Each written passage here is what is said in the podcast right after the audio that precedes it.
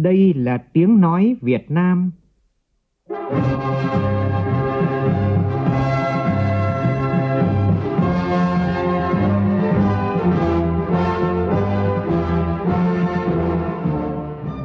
Việt Nam. Tiếng nói Việt Nam phát thanh từ Hà Nội, thủ đô nước Cộng hòa xã hội chủ nghĩa Việt Nam.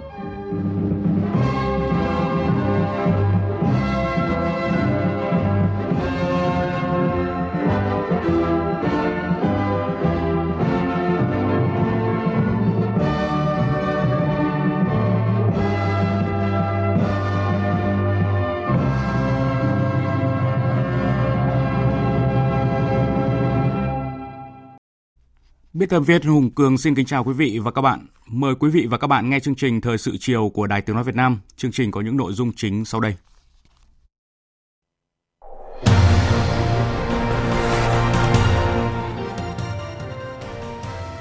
Họp chính phủ thường kỳ tháng 9, Thủ tướng Nguyễn Xuân Phúc nhận định nước ta sẽ đạt mục tiêu tăng trưởng dương từ 2 đến 3% trong năm nay. Dự khai mạc Đại hội Đảng bộ tỉnh Hòa Bình lần thứ 17, Chủ tịch Quốc hội Nguyễn Thị Kim Ngân lưu ý tỉnh cần lấy kết quả của công việc, sự hài lòng và tín nhiệm của nhân dân để làm tiêu chí đánh giá chất lượng hoạt động của tổ chức bộ máy và chất lượng cán bộ, đảng viên. Cảnh báo thiếu thuốc điều trị đặc hiệu bệnh tay chân miệng. Trong khi đó lại có thêm một ca tử vong do bạch hầu và một ca tử vong do sốt xuất huyết. Hôm nay các hồ thủy điện Hòa Bình và Thác Bà tiếp tục xả cửa đáy. Các địa phương vùng hạ du nghiêm túc thực hiện các biện pháp đảm bảo an toàn cho người dân. Trong phần tin thế giới, thông tin vợ chồng Tổng thống Mỹ Donald Trump dương tính với virus SARS-CoV-2 là cú sốc với cử tri Mỹ và có thể là đòn giáng mạnh vào tiến trình tranh cử của ông Donald Trump. Nhân ngày quốc tế bất bạo động ngày 2 tháng 10, Tổng thư ký Liên Hợp Quốc Antonio Guterres kêu gọi thế giới hướng tới một lệnh ngừng bắn toàn cầu.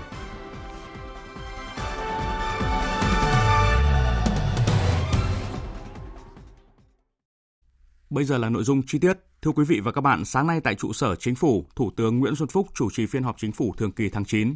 Đây là phiên họp quan trọng trong bối cảnh nước ta đã đi qua 2/3 thời gian của năm 2020 để bàn giải pháp thúc đẩy kinh tế xã hội 3 tháng còn lại của năm. Thủ tướng cho biết kinh tế xã hội ngày càng tốt hơn, trong đó tháng 9 là rất tích cực, góp phần giúp tăng trưởng kinh tế quý 3 đạt 2,62%. Qua đó có thể nhận định chúng ta sẽ đạt mục tiêu tăng trưởng dương từ 2 đến 3% trong năm nay. Phóng viên Vũ Dũng thông tin.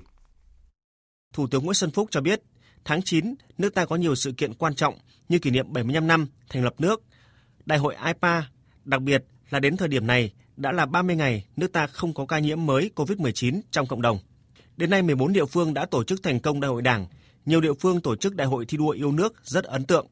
Trong quý 3, kinh tế nước ta tăng trưởng 2,62% là cơ sở để khẳng định năm nay chúng ta tăng trưởng dương đạt từ 2 đến 3%, phấn đấu ở mức 3%, đứng đầu ASEAN và đứng thứ hai trong số các nước châu Á Thái Bình Dương. Thủ tướng nhấn mạnh, điều này cho thấy những chỉ đạo đúng đắn của Đảng, Nhà nước về thực hiện mục tiêu kép với nhiều giải pháp cụ thể. Trong đó, lần đầu tiên nước ta xuất siêu kỷ lục đạt 17 tỷ đô la Mỹ, thu hút vốn đầu tư nước ngoài đạt trên 21 tỷ đô la Mỹ. Nhiều chỉ tiêu về ổn định vĩ mô tích cực, chỉ số giá tiêu dùng giảm còn 3,85%. Điều rất ấn tượng là cái kinh tế trong nước, tức là doanh nghiệp của Việt Nam đó, tăng trưởng xuất khẩu trên 20%.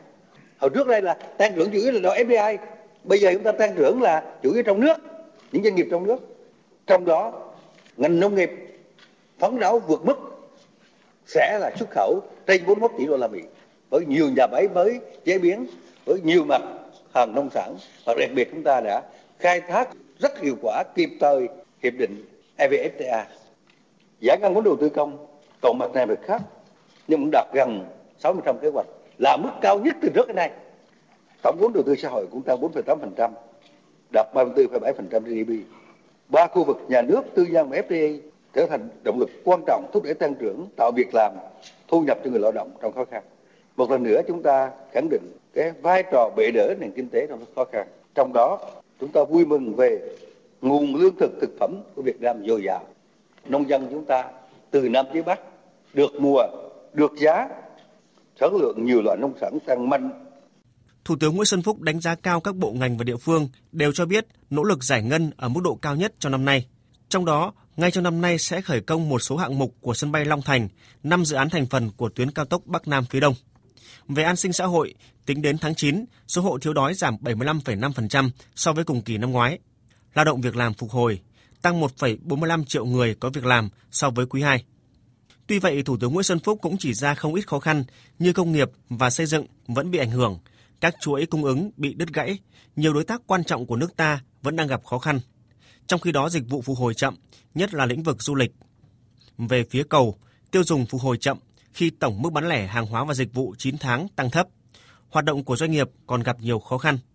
Bên cạnh đó, còn tình trạng tăng giá sách giáo khoa, quá nhiều sách tham khảo, ngộ độc thực phẩm gia tăng, tình trạng tai nạn giao thông, đánh bạc qua mạng, v.v. Từ thực tế đó, để đạt mục tiêu kép trong năm nay, Thủ tướng Nguyễn Xuân Phúc chỉ đạo. Thứ nhất là không được chủ quan lơ là để dịch bệnh bùng phát trở lại. Yêu cầu các cấp, các ngành, nhất là hai thành phố lớn, kiểm soát chặt chẽ tất cả các nguồn nhập cảnh vào Việt Nam, đặc biệt là ý nhập cảnh trái phép. Về việc mở lại các đường bay quốc tế là điều tất yếu, nhưng phải làm, nhưng phải kiểm soát chặt chẽ, không được để dịch bệnh lọt vào cộng đồng. Yêu cầu Bộ Y tế phối hợp chặt chẽ các bộ, các ngành, các địa phương, hướng dẫn chi tiết cụ thể, ngắn gọn, dễ hiểu, dễ vận dụng các biện pháp phòng chống dịch, đảm bảo an toàn, yên tâm cho các người dân, các chuyên gia, nhà ngoại giao, nhà đầu tư. Ở địa điểm công việc cần thiết phải có hướng dẫn bằng cả hai thứ tiếng Việt và tiếng Anh để dễ vận dụng.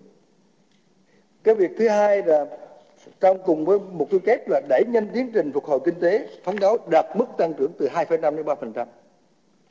Theo đó, các đồng chí xây dựng mô hình chuỗi giá trị đối với từng loại sản phẩm ưu tiên, tập trung tháo gỡ khó khăn, những dự án, những chương trình mà để thúc đẩy tăng trưởng.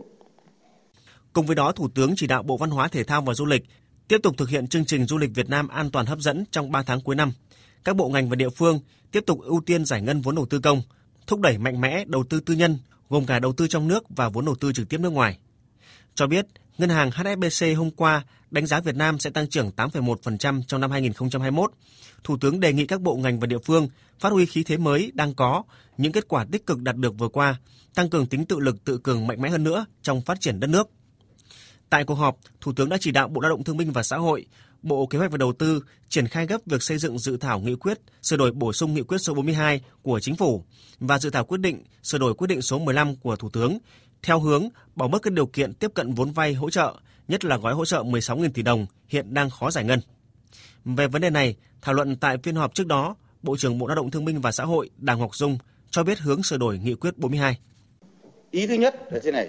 Trước đây chúng ta đặt ra là phải không có doanh thu, không còn nguồn thu, không có tiền để trả lương. Mà nếu đặt ra tiêu chí đó thì doanh nghiệp nó đã chết rồi. Do đó tinh thần thì kỳ này trong Thường trực Chính phủ vừa giờ bàn chúng tôi cũng thống nhất sau khi trao đổi các ngành thì đối với những doanh nghiệp mà có nguồn thu giảm 20% so với quý 4 của năm 2019 và cái quý liền kề của 2019 thì được vay. Thứ hai là ai là người đứng ra vay? Thì thưa các ông chí là bây giờ doanh nghiệp vay mà để bắt ủy ban tỉnh hay ủy ban huyện người ta đứng xác nhận thì chả ai xác nhận được cả. Do đó tinh thần kỳ này thì báo cáo lại với Chính phủ là Thường trực cũng thống nhất và giao chúng tôi theo thể hiện lại theo hướng như thế. Người đứng đầu doanh nghiệp đứng ra vay và chịu trách nhiệm về cái việc vay của mình. Nếu thất thoát, nếu mất mát thì anh phải chịu. Thưa quý vị và các bạn, rạng sáng nay theo giờ Việt Nam, trong khuôn khổ tuần lễ cấp cao của Đại hội đồng Liên Hợp Quốc khóa 75, diễn ra phiên họp cấp cao kỷ niệm 25 năm Hội nghị Thế giới lần thứ 4 về phụ nữ với chủ đề thúc đẩy thực hiện bình đẳng giới và trao quyền cho mọi phụ nữ và trẻ em gái. Chủ tịch Quốc hội Nguyễn Thị Kim Ngân đã có thông điệp quan trọng gửi tới phiên họp. Đài Tiếng nói Việt Nam trân trọng giới thiệu toàn văn thông điệp này tới quý vị và các bạn. Thưa quý vị, cách đây 75 năm, Liên Hợp Quốc đã được thành lập nhằm ngăn ngừa thảm họa chiến tranh, thúc đẩy sự phát triển và tiến bộ xã hội. Đúng 50 năm sau, tại Hội nghị Thế giới lần thứ 4 về phụ nữ năm 1995, lý tưởng về bình đẳng và tôn trọng phẩm giá con người trong tiến bộ xã hội một lần nữa được thể hiện mạnh mẽ trong tuyên bố và cương lĩnh hành động Bắc Kinh. Một trong những văn kiện toàn diện nhất của thế giới về bình đẳng giới và trao quyền cho phụ nữ. Việc nỗ lực thực hiện những nội dung quan trọng đề ra trong văn kiện này đã góp phần thúc đẩy việc hoàn thiện khung pháp lý nhằm trao quyền và cơ hội bình đẳng của phụ nữ vào các vị trí ra quyết định, gắn kết chặt chẽ các cơ chế thực hiện ở cấp quốc gia, khu vực và toàn cầu, từng bước đưa thế giới đến gần hơn lý tưởng về một xã hội công bằng, tiến bộ và không còn các rào cản về giới. Ngày nay, việc bảo đảm bình đẳng giới và trao quyền cho phụ nữ cũng là quan tâm hàng đầu tại các diễn đàn nghị viện quốc tế và khu vực. Đặc biệt, Hội nghị thượng đỉnh các nữ chủ tịch Quốc hội lần thứ 13 do Liên minh Nghị viện Thế giới IPU tổ chức vào ngày 17 tháng 8 năm 2020 và Đại hội đồng 41 Liên nghị viện ASEAN AIPA tổ chức tại Hà Nội đã khẳng định vai trò và đóng góp của phụ nữ trong mọi lĩnh vực của đời sống xã hội và ứng phó với các tình huống khẩn cấp, trong đó có đại dịch COVID-19. Thưa quý vị, thúc đẩy bình đẳng giới và quyền của phụ nữ là chủ trương nhất quán của nhà nước Việt Nam, được ghi nhận trong hiến pháp và được bảo đảm trên thực tế. Chủ tịch Hồ Chí Minh, anh hùng giải phóng dân tộc Việt Nam, danh nhân văn hóa thế giới, từng nhấn mạnh, nếu không giải phóng phụ nữ thì không giải phóng một nửa loài người. Phụ nữ Việt Nam luôn giữ vai trò quan trọng và có những đóng góp to lớn trong suốt chiều dài lịch sử dân tộc, tạo dựng bản sắc văn hóa truyền thống và xây dựng phát triển xã hội Việt Nam. Quốc hội Việt Nam đã thông qua nhiều văn bản pháp lý nhằm bảo vệ và thúc đẩy trao quyền cho phụ nữ, khuyến khích sự tham gia của phụ nữ vào các hoạt động kinh tế, chính trị, xã hội, đồng thời giám sát việc thực thi pháp luật và triển khai các chính sách của chính phủ trong lĩnh vực này. Trên cương vị là Ủy viên không thường trực Hội đồng Bảo an Liên Hợp Quốc, nhiệm kỳ 2020-2021, Chủ tịch ASEAN 2020, Chủ tịch Đại hội đồng Liên nghị viện ASEAN lần thứ 41, Việt Nam cam kết ưu tiên thúc đẩy các sáng kiến liên quan tới phụ nữ và trẻ em gái tại các cơ chế quan trọng này và sẵn sàng hợp tác với các quốc gia nhằm hướng tới một xã hội thực sự bình đẳng và một thế giới hòa bình, bền vững. Xin cảm ơn các quý vị.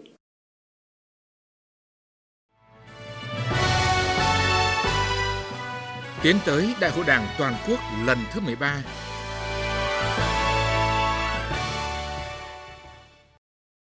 Thưa quý vị và các bạn, sáng nay khai mạc Đại hội Đảng bộ lần thứ 17 tỉnh Hòa Bình, nhiệm kỳ 2020-2025 với chủ đề nâng cao năng lực lãnh đạo và sức chiến đấu của Đảng bộ, phát huy sức mạnh đại đoàn kết các dân tộc, huy động tối đa mọi nguồn lực, tạo đột phá để phát triển nhanh, bền vững.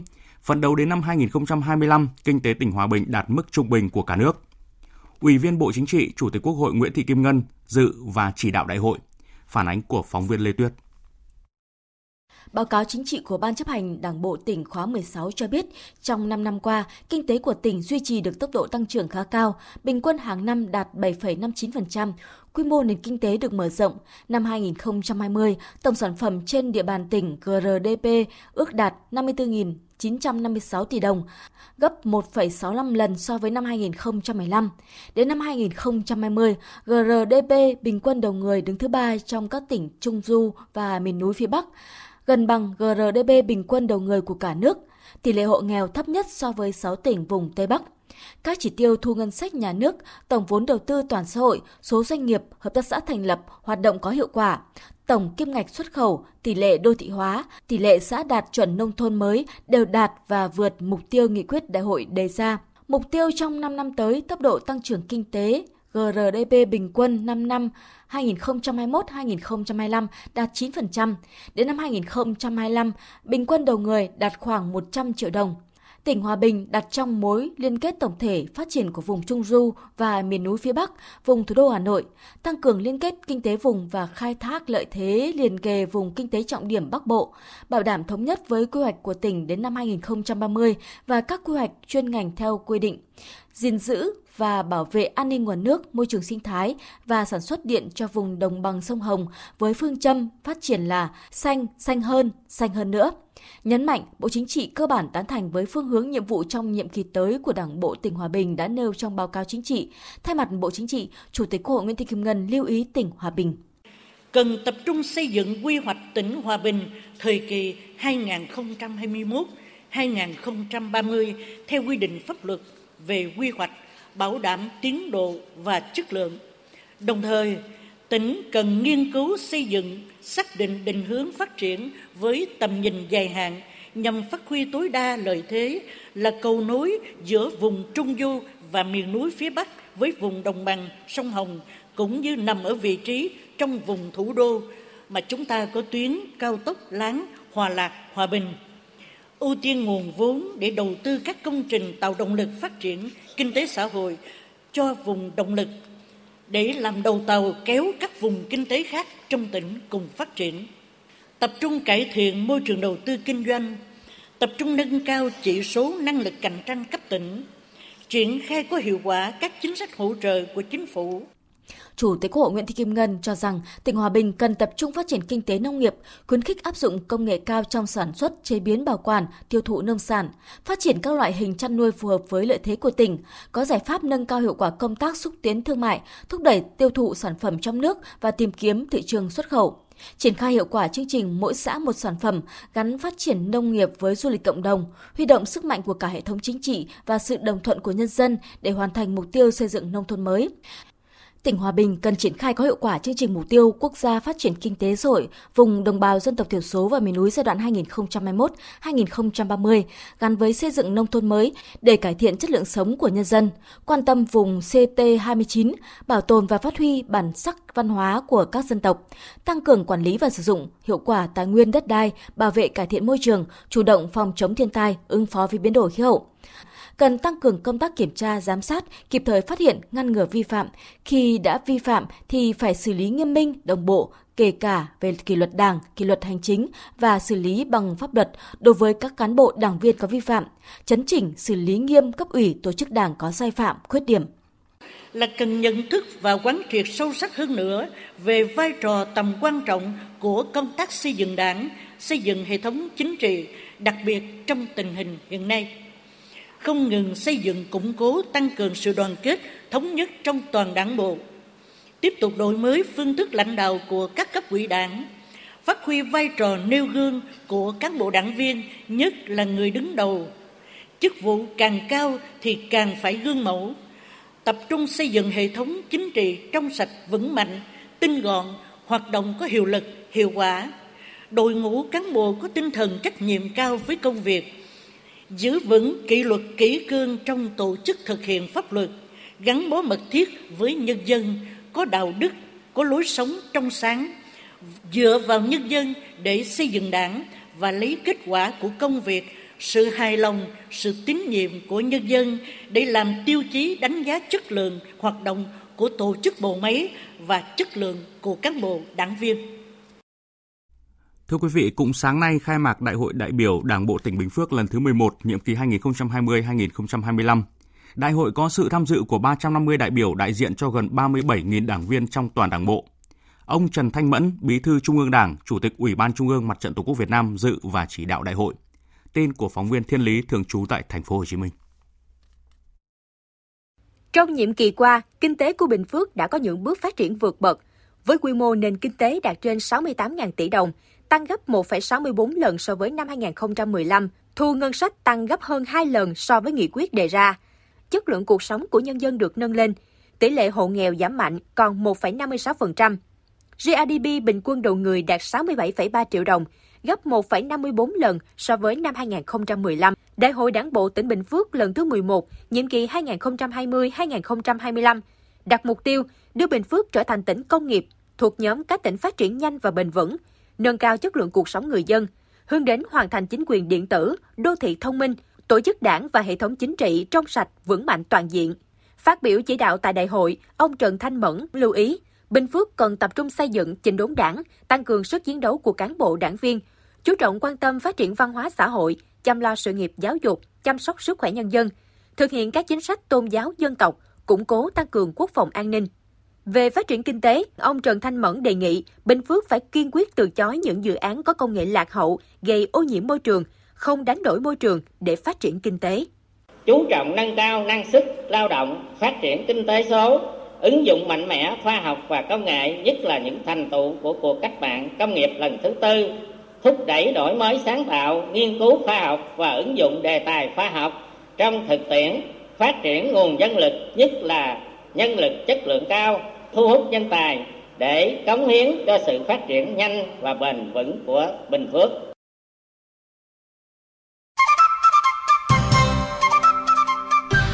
Thi đua là yêu nước thì phải thi đua.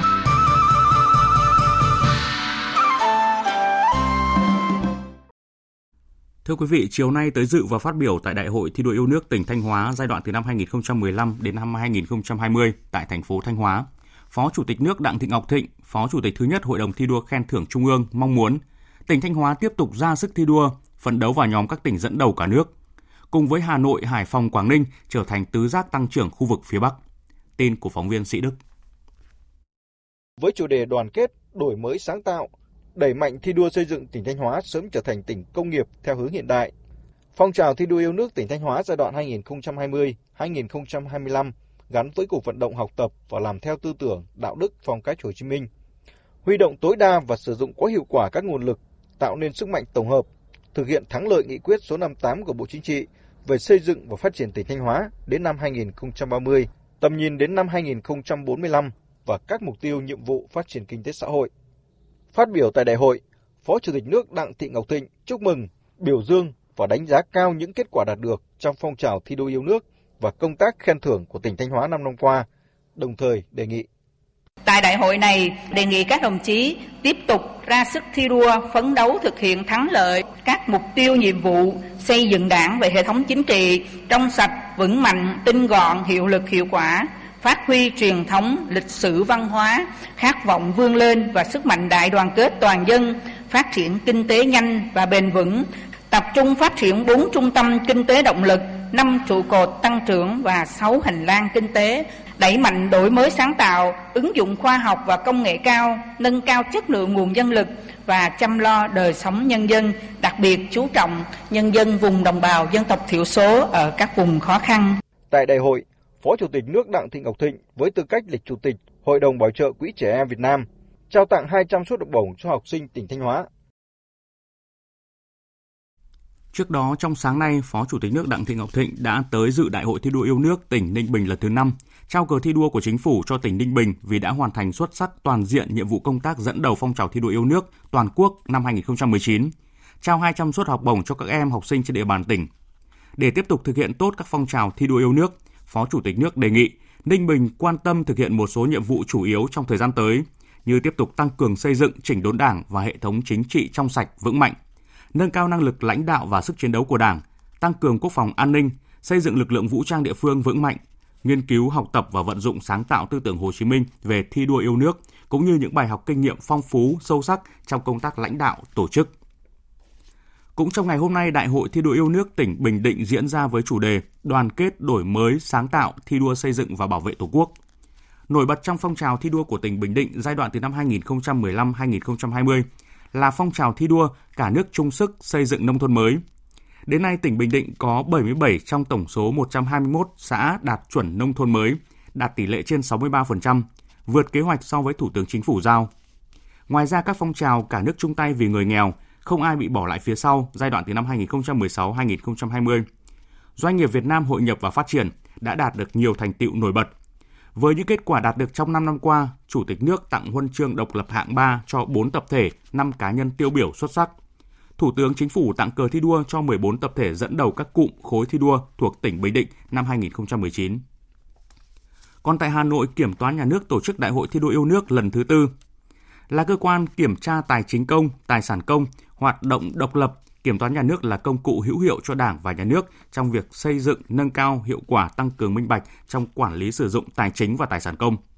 Kiểm toán Nhà nước đã kịp thời phát hiện, ngăn chặn các hành vi tham nhũng, lãng phí, góp phần quan trọng trong công cuộc đấu tranh phòng chống tham nhũng và giữ vững nền tài chính quốc gia. Thời sự VOV, nhanh, tin cậy, hấp dẫn. Mời quý vị nghe tiếp chương trình Thời sự chiều của Đài Tiếng nói Việt Nam. Chiều nay tại Hà Nội diễn ra buổi họp báo chính phủ thường kỳ tháng 9, thông tin về nhiều vấn đề kinh tế xã hội được dư luận quan tâm. Bộ trưởng Chủ nhiệm Văn phòng Chính phủ Mai Tiến Dũng chủ trì buổi họp báo. Phản ánh của phóng viên Phương Thoa. Trả lời các cơ quan báo chí liên quan đến vụ việc 600 cột điện ở miền Trung bị gãy đổ do cơn bão số 5 vừa qua gây ra, Thứ trưởng Bộ Công Thương Đỗ Thắng Hải cho biết cột điện là một phần của công trình lưới điện được các đơn vị điện lực xây dựng thực hiện trên cơ sở tuân thủ quy định của Luật xây dựng cũng như Nghị định số 46 của Chính phủ quy định rõ trách nhiệm của chủ đầu tư, tư vấn, thiết kế giám sát và nhà thi công, cung cấp vật liệu kết cấu, thiết bị sử dụng cho công trình xây dựng. Bộ Xây dựng là đơn vị phụ trách về quản lý nhà nước về phần này và đã kịp thời có công văn về tăng cường quản lý chất lượng cột điện bê tông cốt thép sử dụng trong các công trình đường dây truyền tải điện trên không. Về phần Bộ Công Thương, ông Đỗ Thắng Hải cho biết một số giải pháp. Chúng tôi đã yêu cầu ngành điện và EVN là trực tiếp là phải rà soát, phân tích, đánh giá và đề xuất giải pháp tổng thể trong công tác thiết kế, quản lý xây dựng công trình, mua sắm hàng hóa và quản lý vận hành các cái công trình này. Thứ hai là cần phải phối hợp chặt chẽ với chính quyền địa phương, đẩy mạnh công tác bảo vệ hành lang an toàn lưới điện và tăng cường kiểm tra công tác quản lý vận hành, kịp thời phát hiện, xử lý các điểm sung yếu trên lưới điện để xử lý đảm bảo an toàn lưới điện và để cho cái tác hại, ví dụ tác động của những cái cơn bão như là cơn bão số 5 là nhỏ nhất khi nó xảy ra. Trả lời câu hỏi về việc tạm giam đối tượng làm đơn tố cáo một đồng chí lãnh đạo ở tỉnh Đắk Lắk, Thiếu tướng Tô Ân Xô, Chánh Văn phòng Bộ Công an cho biết, theo báo cáo của Công an tỉnh Đắk Lắk, sau khi tiếp nhận nguồn tin tội phạm, cơ quan cảnh sát điều tra đã tổ chức xác minh. Qua xác minh cho thấy dấu hiệu tội phạm nên ngày 19 tháng 9, cơ quan cảnh sát điều tra đã khởi tố hình sự, khởi tố bị can, bắt tạm giam 2 tháng đối với ông Hoàng Minh Tuấn, sinh năm 1980 về tội vu khống theo quy định tại điều 156 Bộ luật hình sự năm 2015, sửa đổi bổ sung năm 2017. Các quyết định này đã được Viện Kiểm sát Nhân dân tỉnh Đắk Lắk phê chuẩn. Sau khi mở rộng điều tra, ngày 25 tháng 9, cơ quan cảnh sát điều tra Công an tỉnh Đắk Lắk đã có lệnh giữ người trong trường hợp khẩn cấp, ra quyết định tạm giữ và lệnh bắt người bị giữ trong trường hợp khẩn cấp đối với ông Phạm Đình Quý, giảng viên Đại học Tôn Đức Thắng. Thì cái quá trình điều tra ban đầu đấy thì Hoàng Minh Tuấn và Phạm Đình Quý bước đầu đã khai nhận về cái hành vi vi phạm pháp luật của mình. Hiện nay thì cơ quan cảnh sát điều tra đang tiếp tục củng cố hồ sơ, điều tra làm rõ các hành vi vi phạm pháp luật của hai bị can trên để xử lý theo đúng cái quy định của pháp luật. Và Bộ Công an cũng đã giao cho Giám đốc Công an tỉnh Đắk Lắk là sẽ có cái trách nhiệm thông tin cụ thể, chi tiết hơn nếu như các phóng viên còn hỏi về cái vụ án này.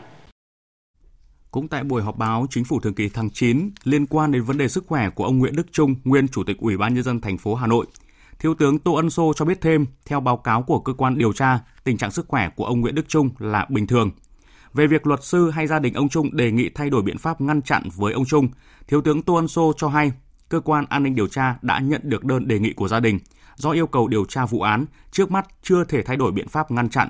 Khẳng định cơ quan an ninh điều tra phối hợp với cơ quan y tế đã tổ chức khám chữa bệnh cho ông Nguyễn Đức Chung. Sáng nay, Bí thư Thành ủy Hà Nội Vương Đình Huệ đã tới dự lễ khởi công dự án xây dựng hầm chui Lê Văn Lương, vành đai 3 nhân dịp chào mừng kỷ niệm 1010 năm Thăng Long Hà Nội, 66 năm ngày giải phóng thủ đô và Đại hội Đảng bộ thành phố Hà Nội lần thứ 17. Công trình có tổng mức đầu tư 698 tỷ đồng từ nguồn vốn ngân sách thành phố Hà Nội, thời gian thực hiện khoảng 18 tháng tính từ ngày khởi công. Và cũng trong sáng nay, ông Vương Đình Huệ dự tọa đàm cấp cao tham vấn về sáng kiến Hà Nội thành phố sáng tạo. Phóng viên Nguyễn Dung thông tin. Bí thư Thành ủy Hà Nội Vương Đình Huệ cho biết, thực hiện chiến lược phát triển các ngành công nghiệp văn hóa Việt Nam đến năm 2020, tầm nhìn đến năm 2030 của Thủ tướng Chính phủ, trong đó xác định Hà Nội trở thành trung tâm sáng tạo của cả nước. Ủy ban Nhân dân thành phố Hà Nội đã xây dựng hồ sơ Hà Nội thành phố sáng tạo, đề cử tham gia mạng lưới các thành phố sáng tạo của UNESCO. Năm ngoái, Hà Nội chính thức trở thành thành viên của mạng lưới các thành phố sáng tạo của UNESCO ở lĩnh vực thiết kế sáng tạo. Mục tiêu chiến lược đang được hoạch định là đến năm 2025, phát triển thủ đô Hà Nội nhanh và bền vững, theo hướng đô thị xanh, thành phố thông minh hiện đại, có sức cạnh tranh cao trong nước và khu vực ASEAN. Định hướng đến năm 2030, Hà Nội trở thành thành phố xanh thông minh hiện đại, phát triển năng động hiệu quả, có sức cạnh tranh của châu Á và quốc tế. Và tầm nhìn đến năm 2045, Hà Nội có chất lượng cuộc sống cao, có kinh tế, văn hóa, xã hội phát triển toàn diện và bền vững, là thành phố kết nối toàn cầu và có sức cạnh tranh quốc tế. Tại tọa đàm, các diễn giả trong nước và quốc tế, các chuyên gia về thiết kế văn hóa sáng tạo đã có nhiều ý kiến tham vấn với Hà Nội trong phát triển thành phố sáng tạo. Đáng chú ý, có ý kiến cho rằng Hà Nội cần dựa vào những nét riêng có về truyền thống văn hóa lịch sử để vừa phát triển, vừa gìn giữ những nét đặc trưng, vừa mang lại những giá trị kinh tế bền vững. Tiến sĩ Nguyễn Quang, trưởng đại diện UN Habitat, góp ý. Các cái lớp lịch sử, văn hóa vật thể và phi vật thể ở Hà Nội, nó tạo nên cái sự khác biệt của Hà Nội. Những lớp của cái thời kỳ tiền phong kiến, thời kỳ thực dân, thời kỳ xã hội chủ nghĩa bao cấp và thời kỳ đổi mới. Đấy là cái tài sản đặc biệt làm nên cái sự khác biệt của Hà Nội. Và trong thế giới ngày nay chúng ta nói đến sự phát triển, mà sự khác biệt chính là một động lực tạo cho sự phát triển, sự cạnh tranh của các thành phố trên thế giới. Thì kinh tế của sự khác biệt. Tăng cường hợp tác tài chính khu vực, thúc đẩy phục hồi kinh tế và phát triển an toàn bền vững. Đây là nội dung quan trọng được thảo luận tại chuỗi Hội nghị Bộ trưởng Tài chính và Thống đốc Ngân hàng Trung ương ASEAN lần thứ 6 được tổ chức trong 2 ngày. Cuối giờ chiều nay, Bộ Tài chính và Ngân hàng Nhà nước đã tổ chức họp báo về kết quả hội nghị. Tại hội nghị, các Bộ trưởng Tài chính, Thống đốc Ngân hàng Trung ương các nước ASEAN và lãnh đạo các tổ chức tài chính quốc tế đã đối thoại về tình hình kinh tế vĩ mô toàn cầu và khu vực, chính sách ứng phó đại dịch COVID-19 cũng như các biện pháp hỗ trợ phục hồi nền kinh tế sau dịch bệnh. Đồng thời, các Bộ trưởng và Thống đốc cũng xem xét triển khai các sáng kiến hợp tác trong khuôn khổ tiến trình hợp tác tài chính ngân hàng ASEAN. Về các sáng kiến hợp tác tài chính ASEAN, các Bộ trưởng Tài chính và Thống đốc Ngân hàng Trung ương ghi nhận tiến độ triển khai của các nhóm công tác. Về phát triển thị trường vốn, hội nghị ghi nhận và phê duyệt báo cáo thúc đẩy tài chính bền vững trong ASEAN với nhiều khuyến nghị có giá trị cho các nước thành viên. Thứ trưởng Bộ Tài chính Trần Xuân Hà nêu rõ. Bộ Tài chính Việt Nam thì cũng đã lựa chọn sáng kiến ưu tiên là tài chính bền vững trong ASEAN. Trong sáng kiến này thì thực hiện là nhằm chính vào khuyến khích các cái nước là phát triển thị trường vốn bền vững.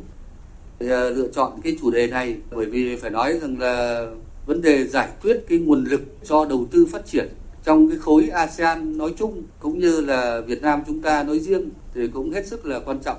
Nhu cầu về vốn về cho cái phát triển cơ sở hạ tầng, thế rồi nhu cầu vốn để mà có những cái giải pháp khắc phục với cái biến đổi khí hậu. Với sự nhất trí cao, các Bộ trưởng Tài chính và Thống đốc Ngân hàng Trung ương đã thông qua tuyên bố chung của Hội nghị Bộ trưởng Tài chính và Thống đốc Ngân hàng Trung ương ASEAN lần thứ 6. Hội nghị Bộ trưởng Tài chính và Thống đốc Ngân hàng Trung ương ASEAN lần thứ 6 dưới sự chủ trì của Việt Nam đã diễn ra thành công tốt đẹp. Các nước thành viên đánh giá cao công tác tổ chức và chủ trì, điều hành hội nghị của Việt Nam trong năm 2020 và hy vọng hội nghị lần thứ 7 sẽ được tổ chức thành công dưới sự chủ trì của Brunei vào năm 2021. Chuyển sang những thông tin trong lĩnh vực y tế, lại có thêm 2 trường hợp tử vong do mắc sốt xuất huyết và bạch hầu. Thông tin như sau.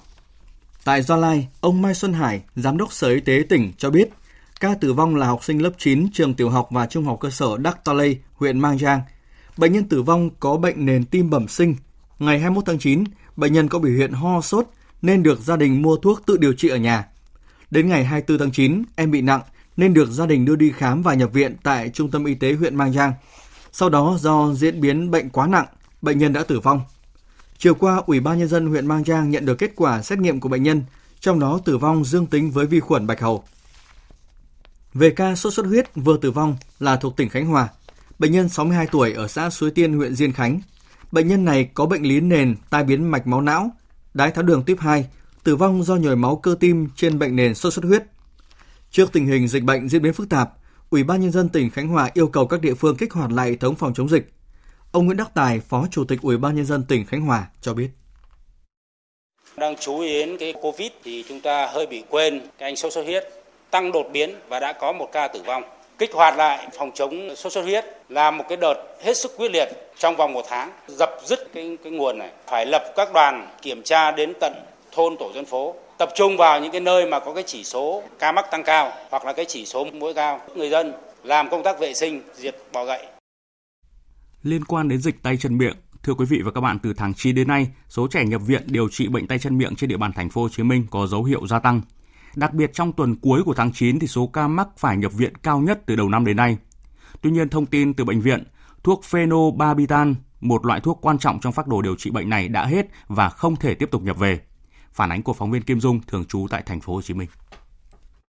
Bác sĩ Trương Hữu Khanh, trưởng khoa nhiễm thần kinh bệnh viện Nhi đồng 1 cho biết, hiện khoa điều trị trung bình 30 trẻ mắc tay chân miệng, trong đó đáng chú ý là có nhiều ca khá nặng. Tương tự tại bệnh viện Nhi đồng 2, số trẻ mắc tay chân miệng đến khám bệnh đang tăng lên và hiện có khoảng 30 bệnh nhi nhập viện điều trị. Tại khoa nhiễm C bệnh viện Bệnh nhiệt đới thành phố Hồ Chí Minh cũng đang điều trị cho gần 20 trẻ. Theo đại diện Sở Y tế thành phố Hồ Chí Minh, trước thông tin các bệnh viện nhi thiếu thuốc phenobarbital, Sở đã gửi công văn đề nghị Cục Quản lý Dược Bộ Y tế cấp phép nhập khẩu thuốc. Tuy nhiên, mới đây Cục Quản lý Dược phản hồi, đến thời điểm này các nhà sản xuất đã ngưng sản xuất, nguồn cung trên thị trường không còn, do đó Bộ Y tế khuyến cáo các bệnh viện sử dụng thuốc khác thay thế cho phenobarbital. Bác sĩ Trương Hữu Khanh khuyến cáo các bậc phụ huynh phải hết sức lưu ý, không thể lơ là chủ quan, có thể khiến cho tình trạng bệnh nhi nặng hơn. Việc điều trị sẽ gian nan, tốn kém hơn, nhất là trong tình hình hiện nay. Vì vậy, việc phát hiện sớm sẽ giúp điều trị dễ dàng hơn. Nếu em bé của mình có sốt cao hơn 2 ngày, khó hạ, ói nhiều, chắc chắn phải đi khám. Thứ hai là nếu đã có giật mình, đặc biệt là lúc thiêu ngủ, 2 lần trong 30 phút là phải đi khám ngay, nhập viện ngay, chứ đừng có để tới sáng mai hay gì hết á. Trường hợp nặng nữa, nó có thể làm run tay, run chân, mạch nhanh, huyết áp tụt, thở mệt, tay chân lạnh. Theo Trung tâm Kiểm soát Bệnh tật Thành phố Hồ Chí Minh (HSBC), từ đầu năm đến nay, Thành phố Hồ Chí Minh ghi nhận hơn 6.350 ca bệnh tay chân miệng tại 24 quận huyện. Riêng tuần cuối tháng 9, thành phố ghi nhận 640 ca bệnh, cao nhất từ đầu năm đến nay. Số ca bệnh trong tuần tăng ở 19 trên 24 quận huyện, trong đó có 4 địa phương có ca bệnh cao, gồm quận 2, quận 7 và huyện Bình Chánh. Ban Chỉ đạo Trung ương về phòng chống thiên tai vừa có công điện gửi Giám đốc Công ty Thủy điện Hòa Bình, Giám đốc Công ty Cổ phần Thủy điện Thác Bà về việc kiểm tra các điều kiện đảm bảo an toàn công trình và hạ du để thực hiện việc xả lũ. Phóng viên Minh Long thông tin. Nội dung công điện nêu rõ, hồi 14 giờ chiều nay, mực nước hồ Sơn La ở cao trình trên mực nước dâng bình thường 1,08 m.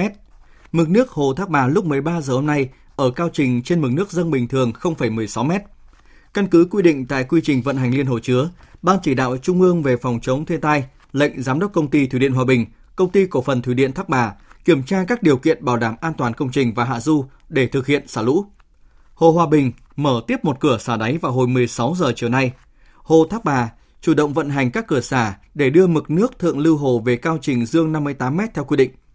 Tổ chức theo dõi chặt chẽ diễn biến mưa lũ, hiện trạng công trình, kịp thời báo cáo về Ban Chỉ đạo Trung ương về phòng chống thiên tai và các cơ quan có liên quan để có quyết định điều hành trong thời gian tới phù hợp với tình hình thực tế. Vào cuối giờ chiều nay, Ban Chỉ đạo Trung ương về phòng chống thiên tai đã có công điện khẩn gửi Ban Chỉ huy phòng chống thiên tai và tìm kiếm cứu nạn các tỉnh, thành phố, gồm Sơn La, Hòa Bình, Phú Thọ, Yên Bái, Tuyên Quang, Vĩnh Phúc, Hà Nội, Bắc Ninh, Hưng Yên, Hà Nam, Nam Định, Thái Bình, Hải Dương, Hải Phòng. Trung tâm Dự báo Khí tượng Thủy văn Quốc gia, Tập đoàn Điện lực Việt Nam, Đài Truyền hình Việt Nam, Đài Tiếng nói Việt Nam yêu cầu thực hiện các biện pháp đảm bảo an toàn hạ du khi xả lũ các hồ Sơn La, Hòa Bình và Thác Bà. Tiếp theo là những thông tin thời tiết. Thưa quý vị và các bạn, ngày hôm nay tại các tỉnh thành miền Bắc, mưa vẫn còn nhưng đã giảm về lượng, chỉ còn xảy ra rải rác ở vài khu vực như là Lai Châu, Điện Biên, vùng ven biển phía Đông Bắc Bộ với lượng không nhiều và chủ yếu xảy ra về đêm và sáng. Và như vậy là thời tiết sẽ chuyển thuận lợi hơn cho các hoạt động của người dân. Mưa giảm, nhiệt độ ban ngày lại tăng lên mức 33-34 độ, kèm theo không khí oi bức. Lui vào khu vực Trung Bộ, dù có nắng ban ngày, nhưng mà mưa dông cục bộ vẫn xảy ra và khả năng xuất hiện lốc sét và gió giật mạnh vẫn được cảnh báo. Do vậy bà con lưu ý tránh ra ngoài vào thời điểm này. Nhiệt độ tối nay 29-30 độ. Ở Tây Nguyên và Nam Bộ, từ chiều tối đến đêm có mưa vừa mưa to, có nơi mưa rất to. Và nhiệt độ tối nay trong khoảng 27-28 độ. Chuyển sang phần tin thế giới. Thưa quý vị và các bạn, một trong những thông tin được nhiều người chú ý trong ngày hôm nay đó là Tổng thống Mỹ Donald Trump và đệ nhất phu nhân Melania Trump đã xác nhận dương tính với COVID-19 và đang tự cách ly. Thông báo này không chỉ ảnh hưởng trực tiếp đến nỗ lực của chiến dịch tranh cử thời gian qua của Tổng thống Donald Trump, mà còn là cú sốc với cử tri Mỹ ủng hộ Tổng thống. Câu hỏi đặt ra là liệu ông Donald Trump có thể tiếp tục chiến dịch tranh cử hay không khi mà cuộc tranh luận trực tiếp thứ hai với ứng cử viên đối thủ Joe Biden sẽ diễn ra vào ngày 15 tháng 10 tới. Biên tập viên Thu Hoài tổng hợp thông tin. Thông báo đưa ra không lâu sau khi bà Hope Hicks, cố vấn cấp cao của Tổng thống, được xác nhận mắc COVID-19. Theo bác sĩ riêng của Nhà Trắng ông Sean Collins, cả Tổng thống Donald Trump 74 tuổi và đệ nhất phu nhân Melania Trump đều đang trong tình trạng sức khỏe tốt. Ông đồng thời bày tỏ tin tưởng Tổng thống vẫn có thể duy trì mọi công việc mà không có sự gián đoạn trong quá trình cách ly cùng vợ tại Nhà Trắng. Vào thời điểm chỉ còn hơn một tháng nữa là tới cuộc bầu cử Tổng thống vào ngày 3 tháng 11 tới. Trên Twitter cá nhân, nhà lãnh đạo Mỹ khẳng định sẽ sớm phục hồi. Tối nay, Melania và tôi đã xét nghiệm dương tính với COVID-19. Chúng tôi sẽ bắt đầu quy trình cách ly và phục hồi ngay lập tức. Chúng tôi sẽ cùng nhau vượt qua. Trước mắt, kết quả xét nghiệm dương tính của Tổng thống Donald Trump sẽ ảnh hưởng trực tiếp đến nỗ lực cả chiến dịch thời gian qua. Đó là kéo sự quan tâm của người dân Mỹ xa khỏi câu chuyện đại dịch và những tranh cãi về chiến lược ứng phó của Nhà Trắng. Ngay sau dòng tweet của ông Donald Trump, Nhà Trắng thông báo lược bỏ chuyến đi vận động tranh cử dự kiến trong ngày hôm nay tại bang Florida và thay thế bằng một cuộc điện thoại với nội dung động viên những người cao tuổi dễ bị tổn thương bởi COVID-19. Ông Donald Trump không phải là nhà lãnh đạo đầu tiên trên thế giới nhiễm virus SARS-CoV-2. Trước ông, Thủ tướng Anh Boris Johnson và Tổng thống Brazil Jair Bolsonaro cũng từng rơi vào tình huống tương tự, nhưng cả hai vẫn duy trì giám sát và điều hành hoạt động của chính phủ. Hơn nữa, nước Mỹ đã xây dựng một hệ thống chốt an toàn cho những trường hợp khủng hoảng vị trí lãnh đạo đất nước và cũng từng có tiền lệ để các tổng thống tạm thời bàn giao quyền lực cho phó tổng thống. Tuy nhiên, các nguồn tin cho biết bà Hope Hicks cũng tiếp xúc gần với phó tổng thống Mike Pence. Hiện ông Mike Pence vẫn chưa có kết quả xét nghiệm dương tính với COVID-19. Nhưng nếu kịch bản tệ nhất này xảy ra thì nguy cơ hỗn loạn gần như chắc chắn, bởi theo hiến pháp Mỹ, khi đó quyền điều hành đất nước sẽ tạm thời được bàn giao cho Chủ tịch Hạ viện Nancy Pelosi thuộc Đảng Dân Chủ. Mâu thuẫn đảng phái về người tạm quyền theo hiến định có thể khiến cả bộ máy rơi vào hỗn loạn. Thị trường chứng khoán Mỹ đã biến động ngay sau khi có thông báo về việc Tổng thống Donald Trump mắc COVID-19. Trong phiên giao dịch sáng ngày 2 tháng 10, chỉ số công nghiệp Dow Jones đã giảm 1,7%, trong khi chỉ số tổng hợp S&P 500 cũng giảm 1,6%, còn đồng đô la mất giá so với đồng yên của Nhật Bản. Hôm nay là ngày quốc tế bất bạo động. Nhân dịp này, Tổng thư ký Liên Hợp Quốc Antonio Guterres đã kêu gọi thế giới hướng tới một lệnh ngừng bắn toàn cầu. Theo ông Guterres, ngày này là dịp để nhắc nhở mỗi người trong chúng ta hãy học tập tấm gương của vị anh hùng dân tộc Ấn Độ Mahatma Gandhi, đề cao các giá trị, trong đó có đảm bảo sự bình đẳng cho tất cả mọi người, hướng tới xây dựng cộng đồng chung sống trong hòa bình. Vào ngày lễ kỷ niệm năm nay, chúng ta có một nhiệm vụ đặc biệt, ngừng giao tranh để tập trung vào kẻ thù chung của chúng ta COVID-19. Khi đại dịch đang diễn biến phức tạp, tôi kêu gọi ngừng bắn trên toàn cầu. Hiện tại chúng ta cần một động lực mới từ cộng đồng quốc tế để biến điều này thành hiện thực vào cuối năm nay. Việc ngừng bắn sẽ góp phần giảm bớt những khổ đau, nguy cơ đối mặt với nạn đói, cũng như tạo không gian cho các cuộc đàm phán hướng tới hòa bình. Tuy nhiên, những mong muốn tốt đẹp của người đứng đầu tổ chức đa phương lớn nhất hành tinh này không được đáp lại một cách tương xứng, khi thế giới vẫn chứng kiến những cuộc đụng độ khốc liệt giữa các quốc gia, các sắc tộc. Điển hình là cuộc xung đột biên giới giữa Ấn Độ và Pakistan. Đêm qua có thêm 3 binh lính Ấn Độ thiệt mạng trong một vụ đụng độ với quân đội Pakistan tại khu vực đường kiểm soát thực tế ở Kashmir. Ngoài ra còn có 4 người khác bị thương sau khi lực lượng Pakistan tiến hành nổ súng ở Kashmir, khu vực hai bên đang tranh chấp chủ quyền. Tương tự, căng thẳng giữa Azerbaijan và Armenia tại khu vực Nagorno-Karabakh cũng chưa có dấu hiệu lắng dịu. Thế giới đã phải tổ chức nhiều cuộc họp để dàn xếp bất ổn giữa hai quốc gia này, nhưng tình hình thực tế vẫn nóng bỏng. Về tình hình chính trị tại Belarus sau bầu cử, tại hội nghị thượng đỉnh kéo dài 2 ngày của Liên minh châu Âu diễn ra tại Bruxelles của Bỉ, các nhà lãnh đạo của EU đã nhất trí áp đặt các biện pháp trừng phạt Belarus, đồng thời gửi một thông điệp cứng rắn đến Thổ Nhĩ Kỳ, cảnh báo trừng phạt nếu nước này tiếp tục hoạt động thăm dò dầu khí tại khu vực đang tranh chấp tại Đông Địa Trung Hải. Biên tập viên Anh Tuấn tổng hợp thông tin. Phát biểu sau cuộc gặp các nhà lãnh đạo EU, Chủ tịch Ủy ban châu Âu Ursula von der Leyen cho biết Liên minh châu Âu có thể áp đặt các biện pháp trừng phạt đối với Thổ Nhĩ Kỳ nếu các hành động khiêu khích và áp lực của Thổ Nhĩ Kỳ tiếp tục ở Đông Địa Trung Hải. Chúng tôi hy vọng rằng Thổ Nhĩ Kỳ từ nay sẽ tránh các hành động đơn phương. Trong trường hợp Thổ Nhĩ Kỳ có những hành động mới như vậy, EU sẽ sử dụng tất cả các công cụ và lựa chọn có sẵn. Chúng tôi muốn có một mối quan hệ tích cực và mang tính xây dựng với Thổ Nhĩ Kỳ, và điều này chắc chắn cũng sẽ được Thổ Nhĩ Kỳ quan tâm. Cũng tại hội nghị, các nhà lãnh đạo Liên minh châu Âu đã thông qua các biện pháp trừng phạt do cuộc khủng hoảng chính trị tại Belarus sau khi vượt qua sự phản đối của Cộng hòa Síp. khi thống nhất gửi thông điệp cứng rắn đến Thổ Nhĩ Kỳ.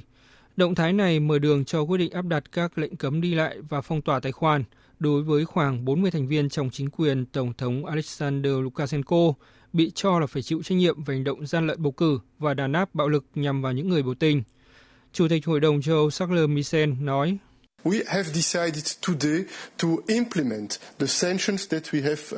Hôm nay chúng tôi đã quyết định thực hiện các biện pháp trừng phạt đối với Belarus mà chúng tôi đã quyết định. Đây là một tín hiệu rõ ràng mà chúng tôi đã gửi đi.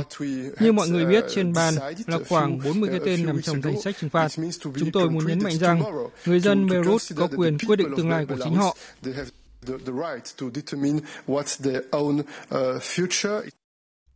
Thưa quý vị, 25 năm sau khi Liên Hợp Quốc thông qua lộ trình về bình đẳng giới, đến nay vẫn chưa quốc gia nào đạt được mục tiêu đó. Đây là sự thừa nhận của các nhà lãnh đạo và bộ trưởng thuộc hơn 100 quốc gia khi tham dự cuộc họp cấp cao kỷ niệm 25 năm Hội nghị Thế giới lần thứ 4 về phụ nữ với chủ đề thúc đẩy thực hiện bình đẳng giới và trao quyền cho mọi phụ nữ và trẻ em gái. Phiên họp điểm nhấn trong khuôn khổ tuần lễ cấp cao Đại hội đồng Liên Hợp Quốc khóa 75 diễn ra sáng nay theo giờ Việt Nam. Phát biểu tại phiên họp qua hình thức trực tuyến, Tổng thống Pháp Emmanuel Macron cho rằng không có gì bí mật khi bản kế hoạch 150 trang nhằm thực hiện bình đẳng giới được 189 quốc gia thông qua tại thủ đô Bắc Kinh của Trung Quốc vào 25 năm trước sẽ không có cơ hội được thông qua trong năm 2020. Đây không phải là thời gian để tưởng niệm hay tự chúc mừng, bởi vì sự tiến bộ mà phụ nữ đạt được đang bị phá hoại, ngay cả trong các nền dân chủ của chúng ta. Trên tất cả, quyền của phụ nữ đang bị tấn công, bắt đầu từ việc phụ nữ tự do kiểm soát cơ thể của mình, và đặc biệt là quyền phá thai. Năm 2020 được coi là năm có ý nghĩa quan trọng đối với quyền bình đẳng giới, đánh dấu 45 năm Ngày Phụ nữ Quốc tế đầu tiên được Liên Hợp Quốc kỷ niệm, nhân năm Phụ nữ Quốc tế 1975, 10 năm thành lập Cơ quan Liên Hợp Quốc về Bình đẳng giới và trao quyền cho phụ nữ, 5 năm thực hiện chương trình nghị sự và phát triển bền vững 2030. Tuy nhiên, đại dịch COVID-19 đã lan rộng khắp thế giới trong vòng chưa đầy một năm, đang đe dọa đảo ngược những thành tựu bình đẳng giới mà cộng đồng quốc tế đang phải rất nỗ lực để đạt được trong 25 năm qua, khi đẩy hàng triệu phụ nữ và trẻ em gái vào nguy cơ mang thai ngoài ý muốn, rơi vào tình trạng nghèo khổ, bị mất việc.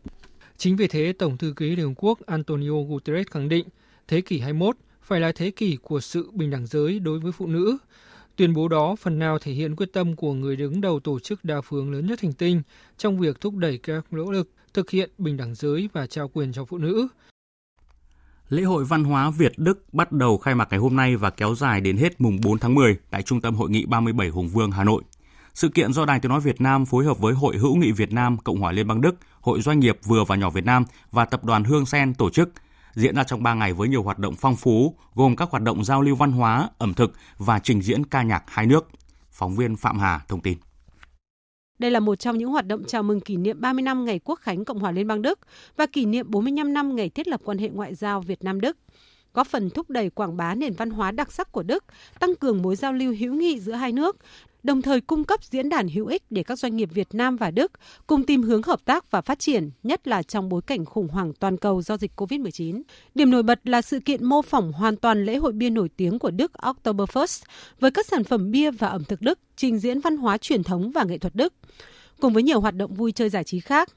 Ông Tony Lê, giám đốc điều hành công ty CEO Kingbap, đơn vị tổ chức sự kiện, nhấn mạnh những điểm thú vị của lễ hội. Đến với lễ hội thì chúng tôi có những cái phần đặc biệt là phần đồ uống.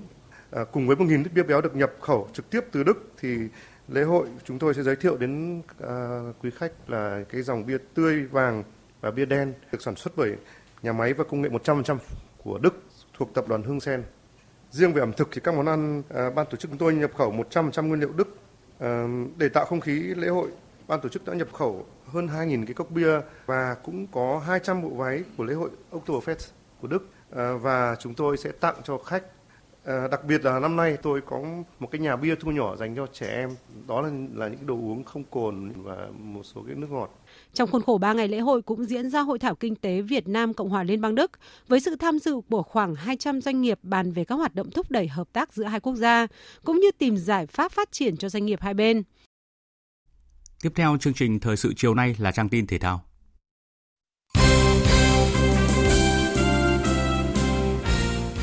Thưa quý vị và các bạn, chiều và tối nay mùng 2 tháng 10, tại nhà thi đấu Lãnh Bình Thăng, Thành phố Hồ Chí Minh diễn ra hai trận đấu hấp dẫn thuộc vòng 10 giải Futsal HD Bank vô địch quốc gia. Trong trận đấu kết thúc chiều nay, Thái Sơn Bắc hòa Sahako với tỷ số 1-0. Với kết quả này, Sahako được 20 điểm, tiếp tục đứng thứ nhì và tạm rút ngắn khoảng cách với đội đầu bảng Thái Sơn Nam xuống còn 3 điểm. Còn ít phút nữa, vào lúc 19 giờ, Thái Sơn Nam sẽ đọ sức với Cadia trên Sài Gòn. Chiều qua, giai đoạn 1 V-League 2020 đã khép lại với các trận đấu của vòng 13. Với trận hòa không đều trước Than Quảng Ninh, Sài Gòn FC đã chính thức vô địch giai đoạn 1. Trong khi từ chỗ chỉ đặt mục tiêu trụ hạng, thì Hồng Lĩnh Hà Tĩnh lại có mặt trong nhóm 8 đội đá vòng đua vô địch. Chiều qua, Hồng Lĩnh Hà Tĩnh đã có chiến thắng 3-2 trước Quảng Nam và có 18 điểm. Dù chỉ thắng đội bóng yếu Quảng Nam với tỷ số xít sao, nhưng huấn luyện viên Phạm Minh Đức vẫn tỏ ra bất ngờ với thành tích của đội bóng mình. Tôi rất bất ngờ. Tôi đã nói với các em là hai trận đấu vòng 12, 13, cố gắng các con đã đạt 14 điểm để chúng ta tiếp tục cuộc chiến. Phải nói là cái trận đấu ở Quảng Nam là một trận đấu mà tôi nghĩ trong lịch sử. Và tôi nói là các con đã có 15 điểm, mà chỉ tiêu chúng ta chỉ có 13 điểm đặt ra. Ở cái lượt đi là 13 điểm, thì các con đã có những cái tiết kiệm rồi, thì chúng ta thoải mái mà chơi, miễn là đừng thua. Thì các em làm tốt hơn là các em đã giành được cái kết quả. Hôm nay, ban tổ chức các giải bóng đá chuyên nghiệp quốc gia đã công bố lịch thi đấu giai đoạn 2 V-League 2020.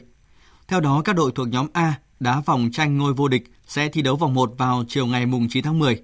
Còn các đội nhóm B đá vòng tranh trụ hạng sẽ thi đấu vòng 1 vào chiều ngày 10 tháng 10. Riêng các trận đấu thuộc vòng 1 của nhóm B sẽ đồng loạt diễn ra lúc 17 giờ. Với khẩu hiệu đón bình minh, chào bình thường mới, VPBank Hà Nội Marathon ASEAN 2020 chính thức trở thành sự kiện của năm Chủ tịch ASEAN 2020, đồng thời sẽ là hoạt động cộng đồng quy mô lớn đầu tiên đánh dấu thời kỳ mới, cuộc sống bình thường mới sau Covid-19 tại Việt Nam và toàn khối ASEAN. Giải chạy bắt đầu xuất phát từ đền Bà Kiệu lúc 0 giờ ngày 18 tháng 10 với các cự ly marathon 42 km, bán marathon 21 km, 10 km và 5 km. Thành tích của các vận động viên Việt Nam tại giải được công nhận là điều kiện để tham gia thi đấu tại SEA Games 31 vào năm sau.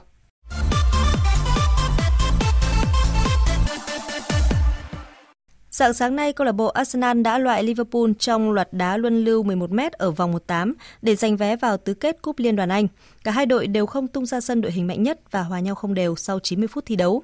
Ở loạt đá luân lưu, Arsenal vượt qua Liverpool 5-4. Sau trận đấu, huấn luyện viên Arsenal Mikel Arteta chia sẻ: "Chúng tôi có tập cho các cầu thủ đá luân lưu và các thủ môn cũng tham gia vào quá trình đó. Còn về trận đấu hôm nay, chúng tôi có hoán đổi một số vị trí để gây khó khăn cho đối phương. Tôi sẽ cố gắng duy trì điều này để tạo ra những chiến thuật khác nhau trong các trận đấu khác nhau. Chúng tôi đang đối diện với những thách thức lớn bởi ở phía trước có những đối thủ mạnh. Nhưng chúng tôi sẽ chuẩn bị và cố gắng giành chiến thắng." Còn huấn luyện viên Jurgen Klopp tỏ ra khá bình thản khi bị loại khỏi Cúp Liên đoàn. "Thật không dễ để chơi với một đội hình như thế này. Chúng tôi gặp khó không chỉ vì có nhiều cầu thủ trẻ mà còn là một đội hình không thường xuyên chơi cùng nhau. Tôi cho rằng trận hòa với Arsenal vẫn là một kết quả thật sự tốt. Sau đó, chúng tôi thua trong loạt đá luân lưu. Luân lưu, đó là chuyện may rồi. Arsenal sút rất tốt, còn chúng tôi không đá chính xác được như họ. Đó là lý do vì sao chúng tôi thua." Ở trận đấu khác, Stoke City thắng nhẹ Aston Villa 1-0. Như vậy đã xác định đủ 8 đội có mặt ở tứ kết Cúp Liên đoàn Anh, gồm Tottenham, Newcastle, Manchester City, Manchester United, Everton, Brentford, Stoke City và Arsenal. Còn vào tối qua, mùng 1 tháng 10, tại thành phố Geneva, Thụy Sĩ đã diễn ra lễ bốc thăm chia bảng UEFA Champions League, mùa giải 2020-2021. Đáng chú ý, lần đầu tiên trong sự nghiệp, Cristiano Ronaldo so tài với Lionel Messi trong cùng một bảng đấu tại Champions League khi Juventus và Barcelona nằm cùng bảng G. Vòng bảng sẽ bắt đầu vào các ngày 20 và 21 tháng 10. Dự báo thời tiết. Phía Tây Bắc Bộ có mưa rào và dông vài nơi, gió nhẹ, trong cơn dông có khả năng xảy ra lốc sét và gió giật mạnh, nhiệt độ từ 23 đến 33 độ. Phía Đông Bắc Bộ có mưa rào và dông vài nơi, riêng các tỉnh Đồng Bằng và khu Đông Bắc có mưa, mưa rào rải rác và có nơi có dông, gió Đông Nam cấp 2, cấp 3, nhiệt độ từ 24 đến 32 độ. Các tỉnh từ Thanh Hóa đến Thừa Thiên Huế có mưa rào và dông vài nơi, gió nhẹ. Trong cơn dông có khả năng xảy ra lốc sét và gió giật mạnh, nhiệt độ từ 24 đến 33 độ. Các tỉnh ven biển từ Đà Nẵng đến Bình Thuận có mưa rào và dông vài nơi. Riêng đêm nay và chiều tối mai, phía Nam có mưa rào và dông rải rác, gió Tây Nam cấp 2, cấp 3, nhiệt độ từ 24 đến 33 độ. Tây Nguyên, đêm có mưa, mưa vừa, có nơi mưa to đến rất to và rải rác có dông, tập trung ở phía Nam. Ngày có mưa rào và dông vài nơi, chiều tối có mưa rào và dông rải rác, gió Tây Nam cấp 2, cấp 3, nhiệt độ từ 19 đến 31 độ. Nam Bộ, đêm có mưa, mưa vừa, có nơi mưa to đến rất to và rải rác có dông. Ngày có mưa rào và dông vài nơi, chiều tối có mưa rào và dông rải rác, gió Tây Nam cấp 2, nhiệt độ từ 23 đến 32 độ.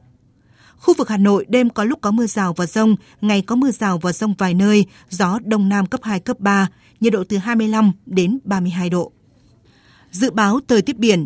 Bắc, Nam Vịnh Bắc Bộ, vùng biển từ Quảng Trị đến Quảng Ngãi có mưa rào và dông rải rác.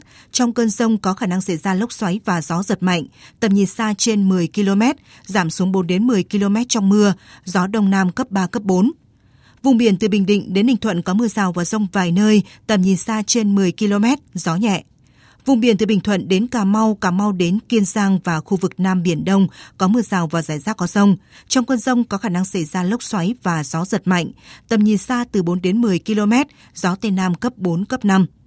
Khu vực Bắc Biển Đông và khu vực quần đảo Hoàng Sa thuộc thành phố Đà Nẵng có mưa rào và dông rải rác. Trong cơn dông có khả năng xảy ra lốc xoáy và gió giật mạnh, tầm nhìn xa trên 10 km, giảm xuống 4 đến 10 km trong mưa, gió Đông đến Đông Nam cấp 4, cấp 5. Khu vực giữa Biển Đông có mưa rào rải rác và có nơi có dông.